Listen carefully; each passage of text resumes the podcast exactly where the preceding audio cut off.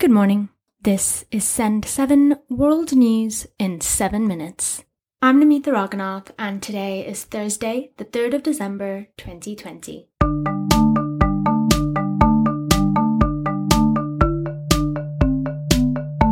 Starting in Europe today, the UK yesterday became the first country in the world to approve the Pfizer vaccine for widespread use.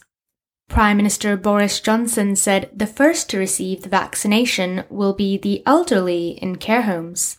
All the time, we've been waiting and hoping for the day when the searchlights of science would pick out our invisible enemy and give us the power to stop that enemy from making us ill. And now the scientists have done it. And they've used the virus itself to perform a kind of biological jujitsu to turn the virus on itself in the form of a, of a vaccine and a, an idea that I think was pioneered in this country by Edward Jenner in 1796.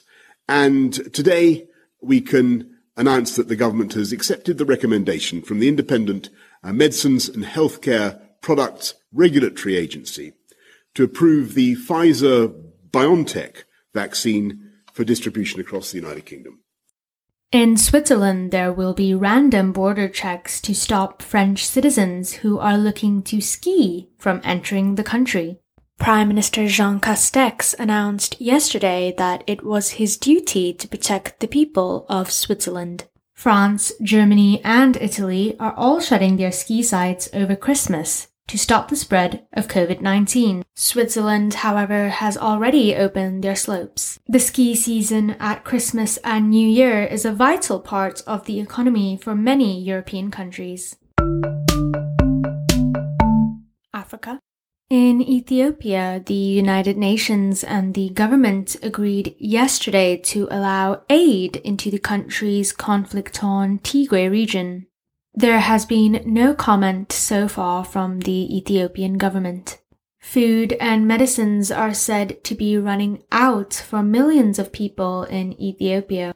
Hundreds of people have reportedly been killed in the month-long fighting between the federal army and the Tigray People's Liberation Front.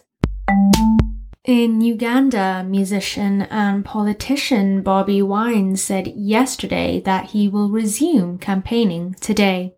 Bobby Wine suspended his campaign on Tuesday after his team members were injured. He has asked the commission to ensure that the security forces stop blocking roads and venues to prevent opposition candidates from campaigning.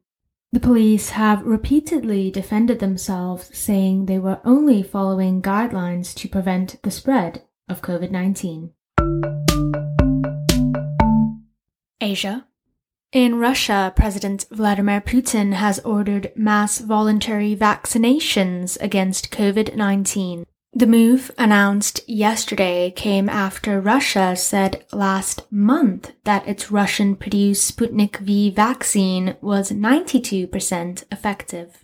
The country will have produced 2 million doses of the vaccine within the next few days. Putin said that teachers and medics will be the first to receive shots. India has responded to Canadian Prime Minister Justin Trudeau's comments on the ongoing farmer protests in India's capital. Mr. Trudeau made comments this week expressing concern over India's response to the demonstrations. The situation is concerning, and uh, we're all very worried about family and friends. I know that's the reality for many of you. Let me remind you Canada will always be there to defend the right of peaceful protest. We believe in the importance of dialogue, and that's why we've reached out uh, through multiple means directly to uh, the Indian authorities uh, to highlight our concerns. On Tuesday, India's foreign ministry spokesman responded to the comments saying they were unwarranted. The Americas. In the United States, an election official in the state of Georgia has said President Trump will be held responsible for any violence that results from his election fraud claims. Gabriel Sterling also said there has been attacks and death threats towards vote counters. It has all gone too far. Mr. President, it looks like you likely lost the state of Georgia. We're investigating. There's always a possibility. I get it. And You have the rights to go through the courts. What you don't have the ability to do, and you need to step up and say this, is stop inspiring people to commit potential acts of violence. Someone's going to get hurt. Someone's going to get shot. Someone's going to get killed. Be the bigger man here and stop, step in. Tell your supporters, don't be violent. Don't intimidate. All that's wrong. It's un American. In Brazil, a recent report from INPE has shown that deforestation of the Amazon rainforest has reached its highest level since 2008. Scientists say it has suffered losses at much higher rates since Jair Bolsonaro became president. Bolsonaro has encouraged agriculture and mining activities in the world's largest rainforest. The Amazon is home to about 3 million species of plants and animals, and 1 million indigenous people. And finally, Singapore has given approval for the world's first clean meat that does not come from slaughtered animals. The product by the company Eat Just is different because it is not plant based, but instead grown from animal muscle cells in a lab.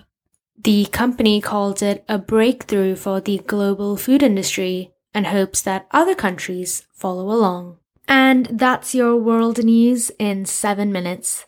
You can read the transcript of today's episode or listen to past episodes at send7.org. Thank you for listening to Send 7. I'm Namitha Raghunath, and tomorrow you will be with Stephen DeVincenzi. Have a great day.